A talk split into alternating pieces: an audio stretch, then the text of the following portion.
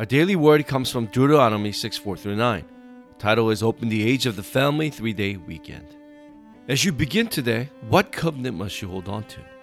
This is our final opportunity for our posterity. That is why today's verse is very important. And Scripture emphasizes, "Hear, O Israel, the Lord your God, the Lord is one. You shall love the Lord your God with all your heart, with all your soul, and with all your might. And these words that I command you today shall be on your heart. You shall teach them diligently to your children, and shall talk of them when you sit in your house, and when you walk by the way, and when you lie down, and when you rise. You shall bind them as sign on your head, and they shall be frontlets between your eyes. You shall write them on the doorposts of your house and on your gates." We must teach our next generation not just to survive, but to save the age. They must discover the talent that God has given them. How? Through prayer. If they don't know the mystery of prayer, they will face spiritual problems. So hold on to three things. First, we too must receive the genuine answers of God. Even before our children, we have to enjoy these answers.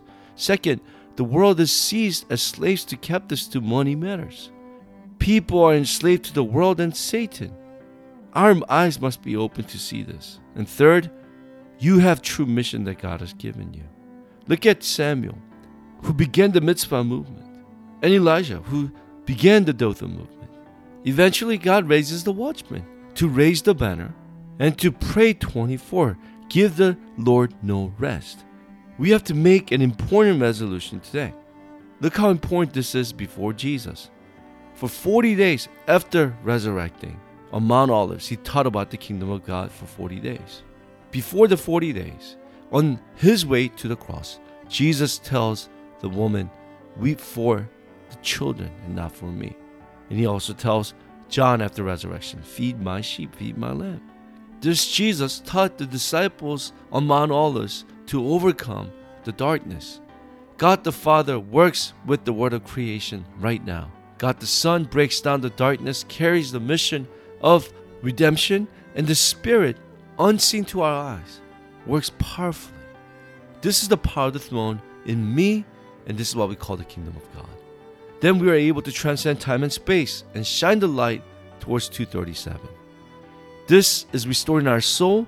Then we are able to see the unprecedented answers that God has prepared for you and I.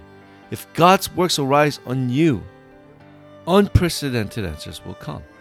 We have to save the past, present, and future. So open the age of the three-day weekend. Go establish God's kingdom. The method is only and to the ends of the earth. Jerusalem, Judea, Samaria. This is two thirty-seven. This has to be our special contract. Remember in Acts one eight, Jesus said, wait, not just waiting, doing nothing, but as you enjoy holding on to the promise of God. This is what happened in Mark's upper room. Experience the living word of God today. This is the three-day weekend and concentration that we're planning on. Paul knew this mystery. That's why he went into the synagogue to save and lead the world. Acts eighteen four, on Sabbath day. So, in conclusion, what is the point of the passage today? The key is imprint. Imprint this truth in me, my soul, and my children. God's works will take place. That's what happened in Mark's upper room. What is true answer? Wherever you are, wherever our children are, God is with you twenty-four. Then the answers of twenty-five will come. The answer will be clear to the point where unbelievers will even know, leaving us with the eternal masterpiece for the kingdom of God. May you once again hold on to the word and stand firmly with the gospel in your field today.